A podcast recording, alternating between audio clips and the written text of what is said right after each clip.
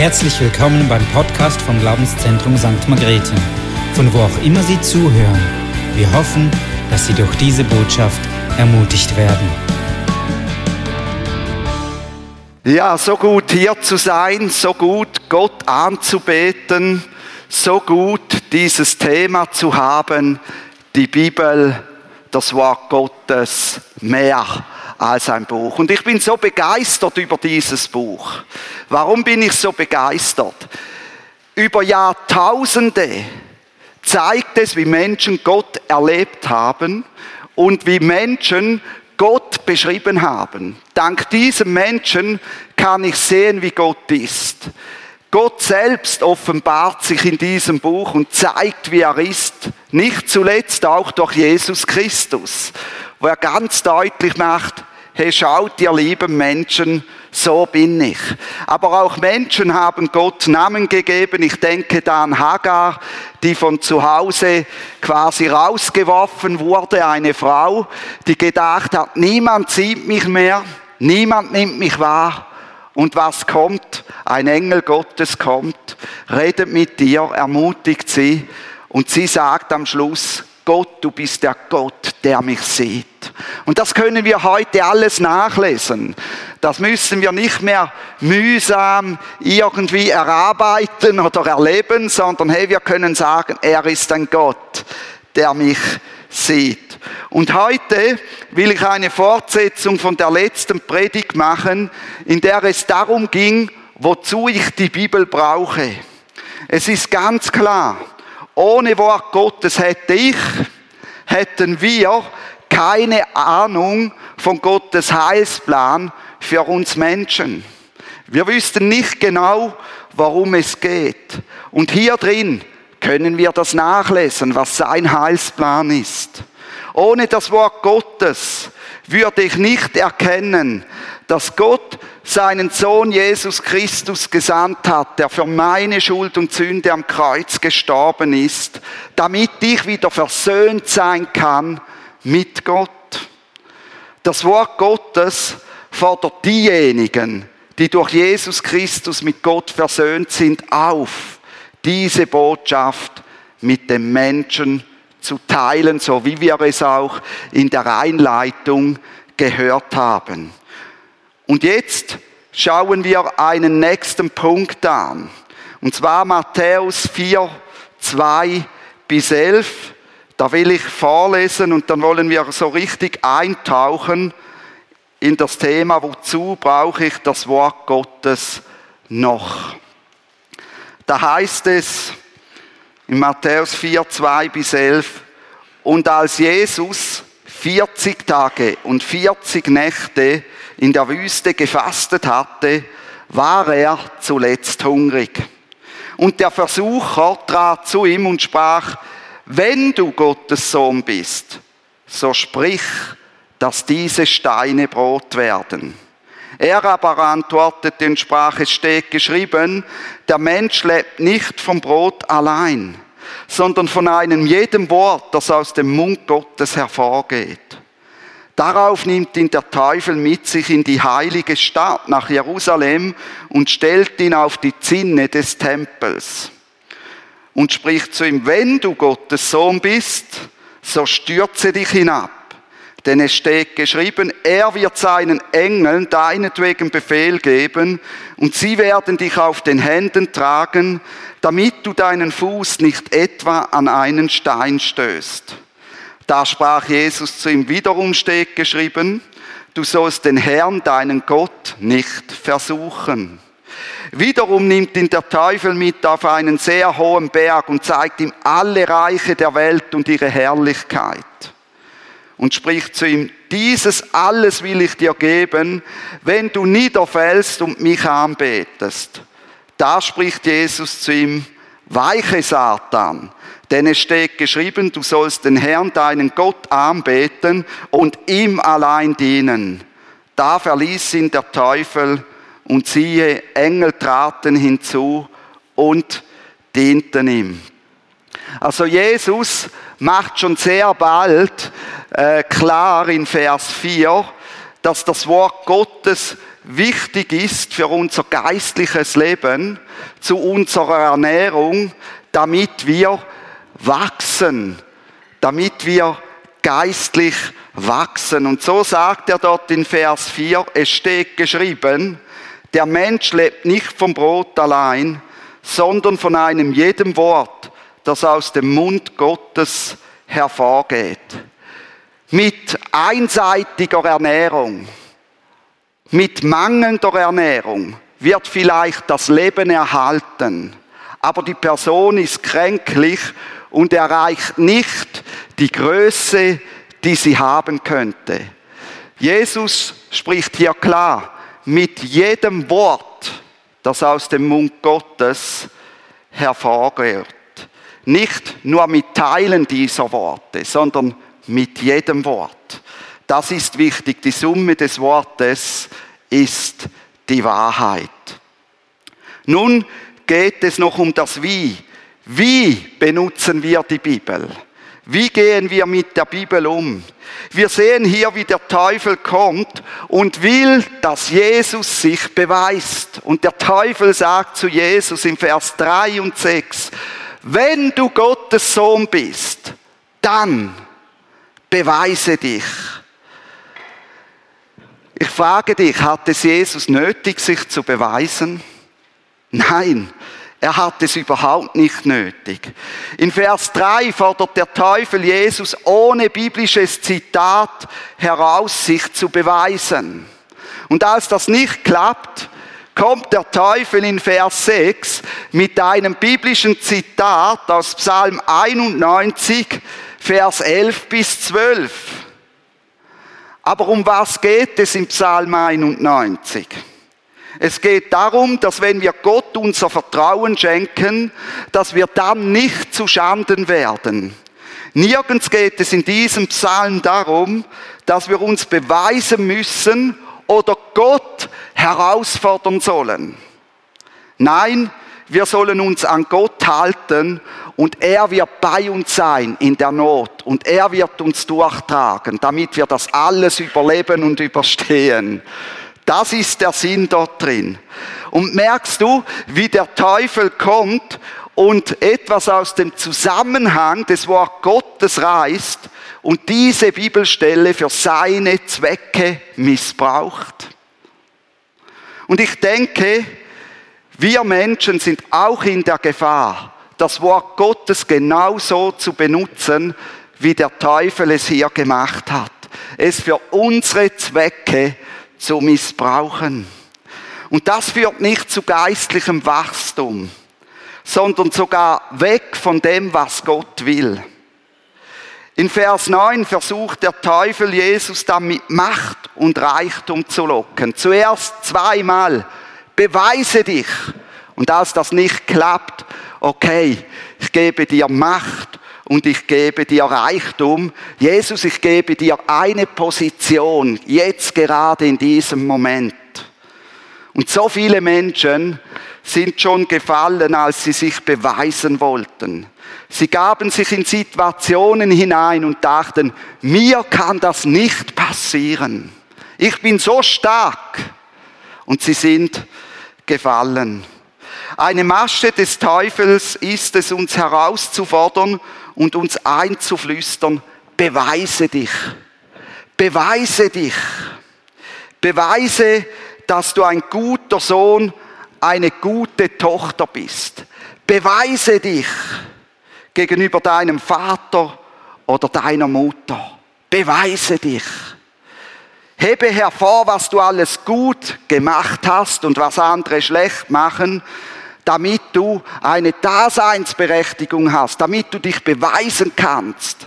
Beweise dich. Beweise dich, versuche dir die Liebe und Anerkennung von Menschen zu gewinnen. Beweise dich.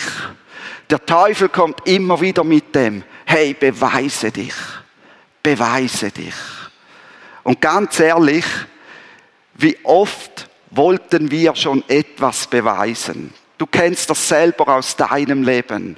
Auch anderen Menschen etwas beweisen. Die gute Nachricht ist, wir müssen uns nicht beweisen. Wir dürfen mit einem authentischen Herzen vor Gott sein und uns von Gott geliebt wissen. Wir müssen uns nicht beweisen. Wenn ich mit Jesus unterwegs bin, bin ich ein Sohn Gottes oder bin ich eine Tochter Gottes. Das muss ich nicht beweisen. Meine Kinder müssen mir nicht beweisen, dass sie meine Kinder sind. Sie sind es. Das ist gegeben. Aber so oft kommt der Teufel. Beweise dich. Hey, lege es ab, dich vor Menschen oder vor Gott beweisen zu wollen. Und bade in der Liebe Gottes. Lerne es, dass du dich vor Gott nicht beweisen musst. Jesus lebt das hier vor. Benutze nicht die Bibel, um dich zu beweisen, wie gut du bist oder wie fromm du bist. Benutze die Bibel, um Gott besser zu verstehen und zu erkennen, was er dir persönlich sagen will, was er dir persönlich für Aufträge gibt. Lasse dich auch nicht von Macht, Reichtum und Anerkennung locken, sondern gebe Gott dein Herz. Gott, er wird es füllen. Macht, Reichtum und Anerkennung geben deinem Innenleben keine Substanz. Und ich weiß nicht, wo du stehst, ob du schon nach Reichtum gestrebt hast, ob du nach Macht gestrebt hast, ob du danach gestrebt hast, etwas beweisen zu müssen, aber du wirst merken, es wird ja keine Substanz geben. Und jetzt ist interessant, Jesus, er entgegnet jedes Mal mit einem Bibelvers und Jesus zeigt, wie wichtig das Wort Gottes ist dass wir in so Situationen bestehen können, dass wir wissen, okay, wir müssen uns nicht beweisen. Jesus kannte die Bibel und wandte sie richtig an. Er gab sie inhaltlich richtig wieder, ohne etwas hinzuzufügen.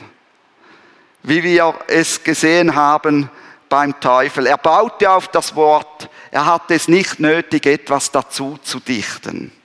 Und Petrus sagt, genau das in 1. Petrus 2, 2. Da heißt es, seid als neugeborene Kindlein. Und er spricht hier die Menschen an, die sich bekehrt haben und zu Gott gefunden haben, begierig nach der unverfälschten Milch des Wortes Gottes, damit ihr durch sie heranwachst. Petrus betont also, dass wir als Kindlein begierig sein sollen nach der unverfälschten Milch des Wort Gottes, damit wir heranwachsen und uns entwickeln. Wir müssen da nicht etwas zum Wort hinzudichten oder irgendwie das Wort aufzupeppen, versuchen auf irgendeine Art und Weise, denn im Wort Gottes hier drin ist Kraft, auch ohne mein Hinzutun. In diesem Wort ist Kraft. Und das ermutigt mich auch, dieses Wort weiterzugeben. Denn ich muss nicht gut drauf sein, damit in diesem Wort Kraft ist. Ich kann sogar schlecht drauf sein und das Wort Gottes weitergeben und es wirkt, weil hier drin ist eine Kraft. Und es ist so gut, wenn wir Gottes Wort kennen, dass wenn es die Situationen erfordert, wir es inhaltlich richtig wiedergeben können, ohne etwas hinzuzufügen. Das führt zu geistlichem Wachstum. Gehen wir doch mal zu Eva in den Garten Eden. Wie hat sie das Wort Gottes benutzt? Und wir schauen uns eine Stelle an in 1. Mose 2, 16 bis 17. Dort sehen wir nämlich, was Gott gesagt hat, was das Wort Gottes ist. Und Gott, der Herr, gebot dem Menschen und sprach, von jedem Baum des Gartens darfst du nach Belieben essen. Aber von dem Baum der Erkenntnis des Guten und des Bösen sollst du nicht essen, denn an dem Tag, da du davon isst, musst du gewisslich sterben. Und jetzt kommen wir zu 1. Mose 3, 1 bis 3. Aber die Schlange war listiger als alle Tiere des Feldes, die Gott der Herr gemacht hatte. Und sie sprach zu der Frau, sollte Gott wirklich gesagt haben, dass er von keinem Baum im Garten essen dürft? Da sprach die Frau zur Schlange, von der Frucht der Bäume im Garten dürfen wir essen. Also das stimmt noch mit Gottes Wort, was Gott gesagt hat, überein. Aber von der Frucht des Baumes, der in der Mitte des Gartens ist, hat Gott gesagt, esst nicht davon. Auch das stimmt mit dem Wort Gottes überein. Und rührt sie auch nicht an. Jetzt dichtet Eva hier etwas dazu, das Gott so nicht gesagt hat. Das nicht stimmt, das nicht Wort Gottes ist. Damit ihr nicht sterbt. Die Aussage hat zwar Gott gesagt, ihr werdet sterben, wenn ihr davon isst, aber im Zusammenhang mit Berühren stimmt das nicht. Was passiert jetzt nämlich? Übrigens, es war kein Apfel, oder wir wissen es nicht, es wird einfach immer gesagt, es war ein Apfel. Eva nahm die Frucht in die Hand und was passierte? Nichts rein nichts. Es passierte noch nichts, als sie die Frucht in die Hand nahm. Und wenn ich jetzt davon ausgehe, dass Gott gesagt hat, dass ich sterbe, wenn ich die Frucht berühre, dann komme ich zum Schluss, es stimmt nicht, was Gott gesagt hat.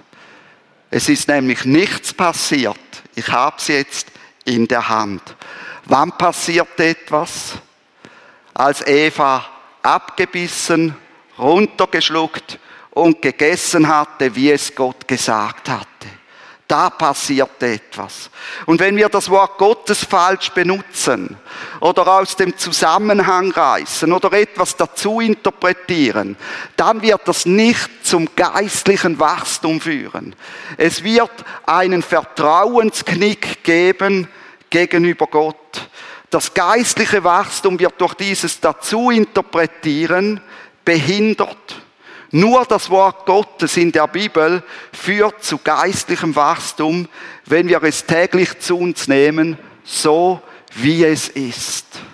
Und darum ist es so wichtig, die Bibel zu lesen. Die Bibel ist für die Erkenntnis des Willen Gottes notwendig. Es gibt klare Hinweise und Gewissheit über den Willen Gottes. Die kann ich in seinem Wort erkennen. Unser Gewissen, der Rat von anderen, veränderte Umstände, gesunder Menschenverstand und sogar ein vermeintliches Führen des Heiligen Geistes können uns keine abschließende Gewissheit über den Willen Gottes geben. Der Heilige Geist hat immer die Gewohnheit, sich auf das Wort Gottes zu berufen, um uns Gewissheit zu geben. Wir haben letzten Sonntag gehört, wie der äthiopische Finanzminister zu Gott gefunden hat. Wie ist es geschehen? Der Heilige Geist hat ihn zu Jesaja 53 hingeleitet. Der Heilige Geist hat Bezug auf das Wort Gottes genommen. Philippus konnte ihn anhand des Wort Gottes erklären, was geschehen ist. Und so ist diese Gewissheit da. Wieso ist das so? Weil uns unser Verstand, unser Gewissen und unsere Gefühle einen Strich durch die Rechnung machen. Leben wir doch in einer gefallenen Welt, wo die Sünde unsere Wahrnehmung von Recht und Unrecht verzehrt. Und sei ehrlich zu dir, die Sünde verzehrt deine Wahrnehmung von Recht, von Unrecht, von Wahrheit, von Unwahrheit.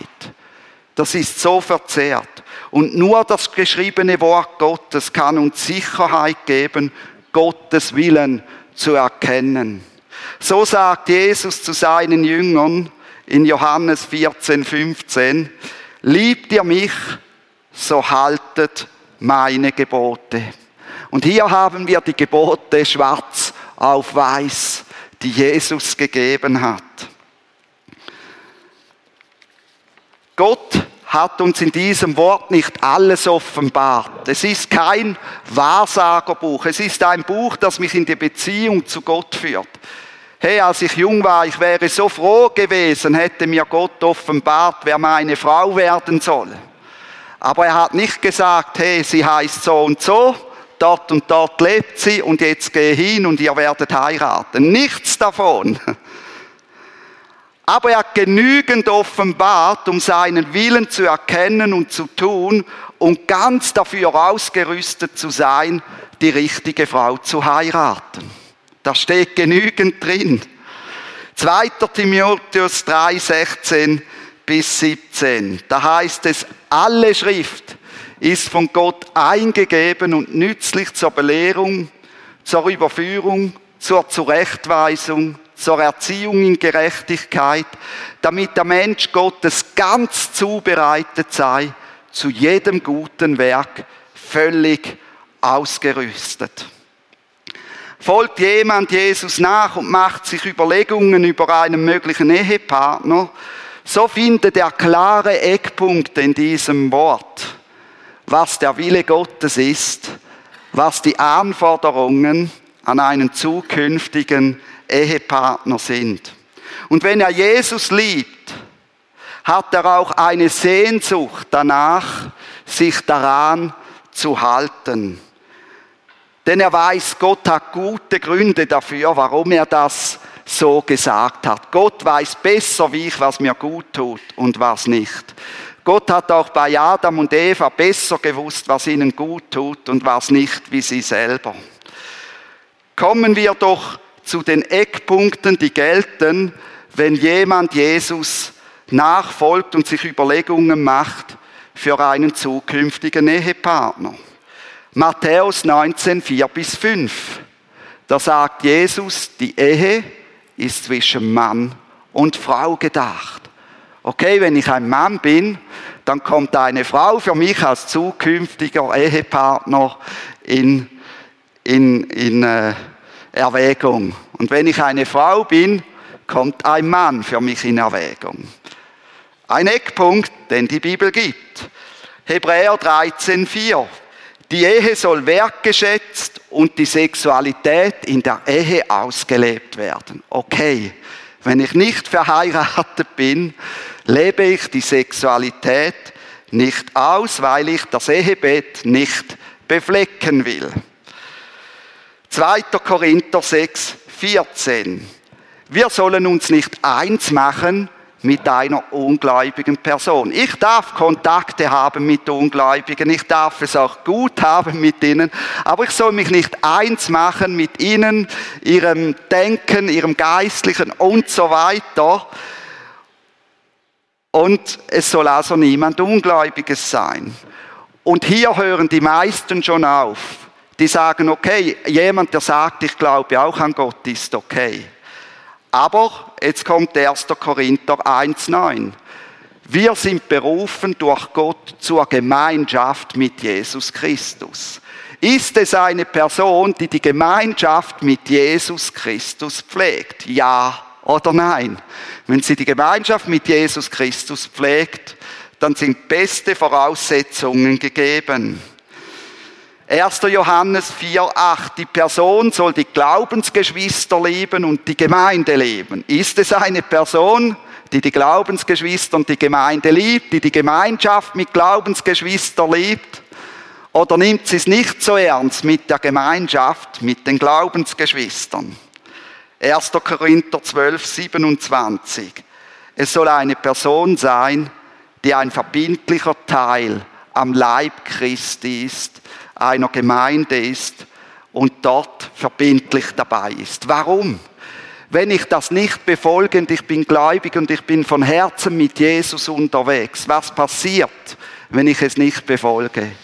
Dann habe ich plötzlich eine Person, die nicht wirklich die Gemeinschaft mit Jesus pflegt. Ich habe plötzlich eine Person, die nicht wirklich die Gemeinschaft mit Gläubigen sucht, die nicht verbindlich irgendwo dabei ist, Hey, und wenn ich dann heirate, wird das für mich ein Riesenkraftakt als gläubiger Mensch, immer geistlich vorangehen zu müssen. Ich habe niemand, der mich unterstützt.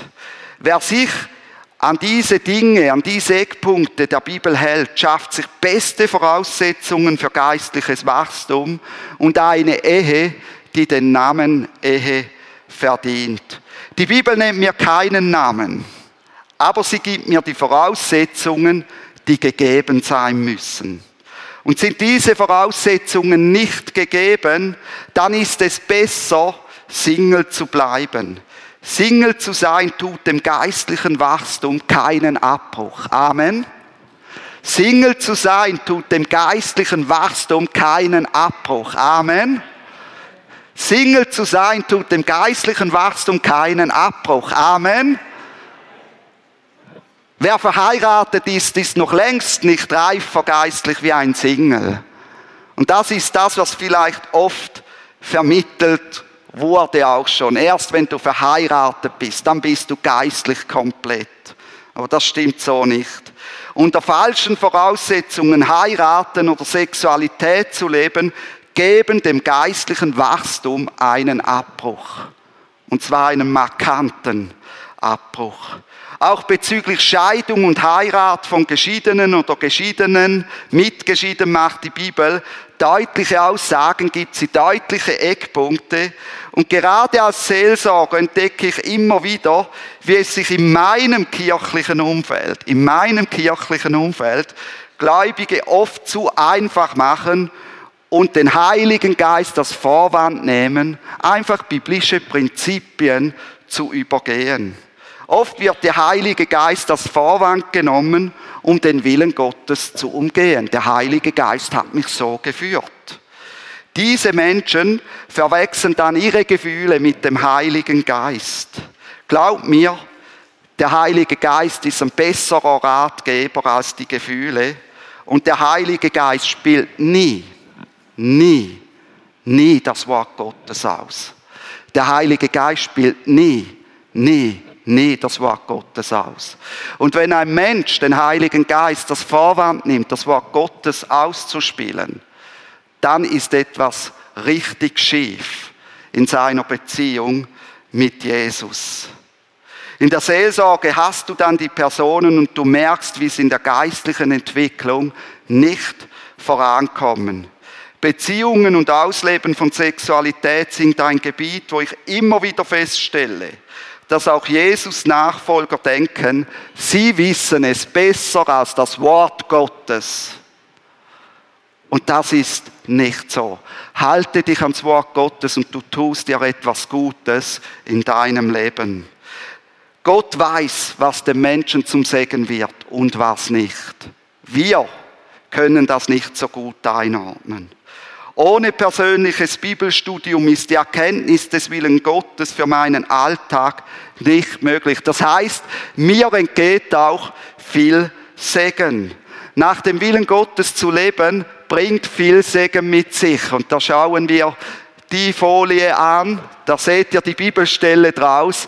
Aber es geht darum, wenn ich nach dem Willen Gottes lebe, verheißt mir das Wort, habe ich Zutritt ins Himmelreich und habe ich Heilsgewissheit.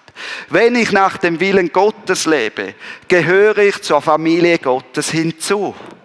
Wenn ich nach dem Willen Gottes lebe, dann darf ich wissen, Gott erhört meine Gebete. Wenn ich nach dem Willen Gottes lebe, habe ich ein besseres und bleibendes Gut im Himmel. Und wenn ich nach dem Willen Gottes lebe, dann kann ich wie Paulus sagen, ich kann das Essen und die Beziehungen dankbar genießen. Und ich muss mich nicht zu den Christen gesellen, die sagen, ja, weil ich jetzt Christ bin, darf ich kein Essen mehr genießen, darf ich keine Beziehungen mehr genießen. Der Heilige Geist, er verändert uns gemäß dem Wort Gottes. Und ich will da eine Stelle aus 2. Korinther 3, 14 bis 18 vorlesen. Und es handelt sich um das Volk Israel, es handelt sich um die Juden. Da heißt es, aber ihre Gedanken wurden verstockt. Und wir werden sehen, dass das nicht nur für die Juden gilt, sondern auch für uns Nichtjuden, dass unsere Gedanken verstockt sind. Denn bis zum heutigen Tag bleibt beim Lesen des Alten Testaments diese Decke unaufgedeckt, die in Christus weggetan wird. Doch bis zum heutigen Tag liegt die Decke auf ihrem Herzen, so oft Mose gelesen wird. Sobald es sich aber zum Herrn bekehrt, wird die Decke beim Lesen des Wort Gottes weggenommen. Der Herr aber ist Geist und wo der Geist des Herrn ist, da ist Freiheit. Wir alle aber, indem wir mit unverhülltem Angesicht die Herrlichkeit des Herrn anschauen, wie in einem Spiegel, werden verwandelt in dasselbe Bild von Herrlichkeit zu Herrlichkeit, nämlich vom Geist des Herrn. Diese Stelle zeigt uns, dass wir das Wort Gottes erst verstehen können, wenn wir mit aufrichtigem Herzen Jesus einladen und bereuen, dass wir ohne ihn gelebt haben. Erst dann, wenn wir uns zu Jesus bekehrt haben, können wir das Wort Gottes verstehen. Bis dahin ist die Bibel für uns ein verschlossenes Buch. Unser Herz ist verstockt gegenüber dem, was Gott sagen will. Wir werden es nicht verstehen. Sobald wir Jesus in unser Herz lassen, kommt der Heilige Geist und wirkt einen neuen inwendigen Menschen in uns und er gibt uns ein empfangbereites Herz und wir verstehen plötzlich, was das Wort Gottes sagen will. Der Heilige Geist hilft uns, das Wort Gottes zu verstehen, so dass wir Jesus Christus in dem Wort Gottes immer mehr erkennen dürfen. Im gleichen Kapitel 2. Korinther 3 heißt es, er schreibt auf fleischerne Tafeln des Herzens, die bereit sind zu empfangen. Er zeigt uns auf, was der neue Bund mit Jesus Christus bedeutet. Er zeigt auf, dass wir Jesus dienen und nicht dem Gesetz Mose. Wir dienen Jesus und nicht dem Gesetz Mose. Wem dienst du? Jesus oder dem Gesetz Mose. Es geht um die Ausrichtung. Wenn du Jesus liebst, dann wirst du dich an die moralisch-ethischen Maßstäbe von Gott halten. Automatisch. Aber wenn du dem Gesetz dienst, dann denkst du, ich mache das, um gerettet zu werden. Der Geist Gottes, er bringt das Leben von Jesus in unser Leben und nicht das Gesetz, das uns tötet. Der Geist Gottes wirkt, dass wir das Wort Gottes verstehen und immer Christus ähnlicher werden. Der Heilige Geist, er verändert uns. Christus ähnlicher heißt nicht, dass wir unsere Originalität verlieren. Hey, ich liebe meine Kleingruppe. Wir haben so viele verschiedene Originale in unserer Kleingruppe. Wir werden die Originalität nicht verlieren. Christusähnlicher meint, dass unser Charakter und die Art und Weise, wie wir Dinge angehen und handeln, mehr das Wesen von Christus spiegeln. Wir denken, und das ist unser Problem, wenn wir die Bibel lesen, an einen Spiegel in der heutigen Zeit, der alles klar zeigt. Die Leute dort hatten eine polierte Metallplatte. Sie erkannten sich zwar, sie erkannten die Umrisse und gewisse Sachen, aber sie hatten keine klaren Konturen vor sich. Sie brauchten andere Menschen mit guten Augen, die sie auf kleine Makel hinwiesen, die sie in dem Spiegel nicht gesehen hatten. Unser Bild, das wir spiegeln, auch von Gott, wird immer verzerrt sein. Ich folge zwar Jesus nach und lasse mich vom Heiligen Geist verändern, in diesem Prozess bin ich, und trotzdem erkennen meine Kinder in mir nur ein verzerrtes Bild von Gott und nicht ein klares Bild von Gott. Dafür müssen sie Gott selber kennenlernen. In mir werden sie nur immer ein verzerrtes Bild von Gott sehen.